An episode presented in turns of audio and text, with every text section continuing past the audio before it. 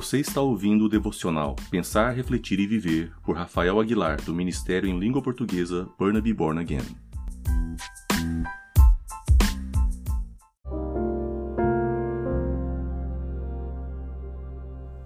No podcast de hoje, vamos meditar num texto bem conhecido das Escrituras. A carta do apóstolo Paulo à igreja de Colossa e no capítulo 1, no versículo 24, ele diz algo que é no mínimo intrigante.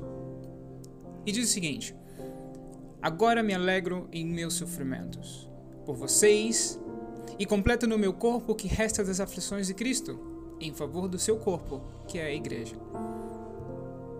E uma pergunta que eu gostaria de fazer a você neste dia é: Por que Paulo se alegra ou se regozija nos seus problemas, nos seus sofrimentos.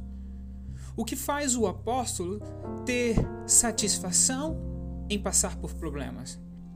Você tem que concordar comigo que problemas nós temos muitos. E nunca é algo prazeroso, e nunca é algo fácil de se viver. Na verdade, sempre buscamos como nos livrar dos problemas. E nesse dia eu gostaria de pensar o que faz o apóstolo Paulo se regozijar nos sofrimentos e problemas e desafios que ele encontra por diante? Umas respostas que podemos encontrar está no mesmo capítulo, no versículo 27. A ele quis Deus dar a conhecer entre os gentios a gloriosa riqueza desse ministério, que é Cristo em vocês, a esperança da glória. Uma das razões que faz Paulo um, ter alegria em momentos e situações de problema é porque ele sabe que a presença de Deus vai continuar operando e trabalhando na vida dos irmãos deles, dos demais, da igreja. Ele sabe que o sofrimento que ele passa, o esforço que ele faz para continuar pregando o evangelho, para continuar discipulando, pastoreando e abençoando a igreja, vai produzir na igreja um crescimento espiritual. Uma outra razão nós encontramos no versículo 29, que diz o seguinte: no mesmo capítulo. Para isso, eu me esforço, lutando conforme a sua força que atua poderosamente em mim. Paulo sabe que as suas dificuldades, os seus desafios, os problemas que ele está passando, produz nele também um trabalhar do Espírito Santo, porque é Deus que o fortalece. Ele encontra em cada momento, em cada situação, a glória e a presença de Deus que o fortalece.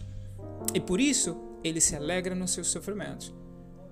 Mas principalmente hoje nós temos que meditar e talvez ir um pouco mais profundo o que realmente faz o apóstolo a, a, se regozijar nos desafios. Como eu posso mudar o meu dia? Como eu posso mudar a minha perspectiva? Como eu posso sair da solidão, da tristeza, da depressão, das preocupações, da ansiedade, da angústia? Como eu posso sair disso?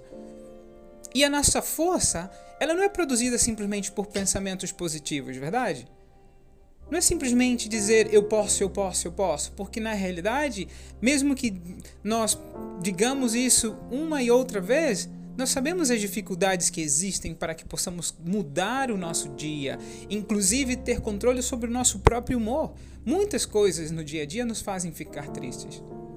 Mas algo que eu gostaria de te desafiar, pensando na atitude do apóstolo Paulo, é o seguinte: Paulo, ele se alegra nos sofrimentos, nos desafios e nos problemas, porque ele não vê desafios, não vê problemas e não vê sofrimentos.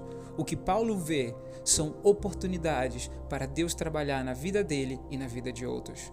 Uma maneira que temos para mudar o nosso dia e ter controle das nossas emoções é, independentemente das situações que você está passando agora, não veja elas como desafios, montanhas, problemas, encruzilhadas Veja essas situações como oportunidades de você ver o Senhor trabalhar na sua vida, na sua família, nas pessoas que você ama, no seu trabalho, na sua carreira profissional, nos seus estudos. Que a presença de Deus possa te inspirar a você ver em toda e qualquer situação uma oportunidade.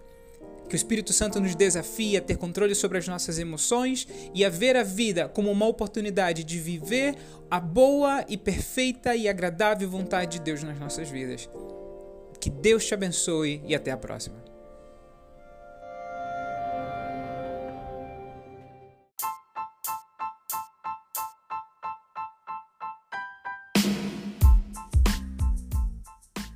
Você escutou mais um devocional Pensar, Refletir e Viver do Ministério Burnaby Born Again. Para mais informações, acesse www.burnabybornagain.ca.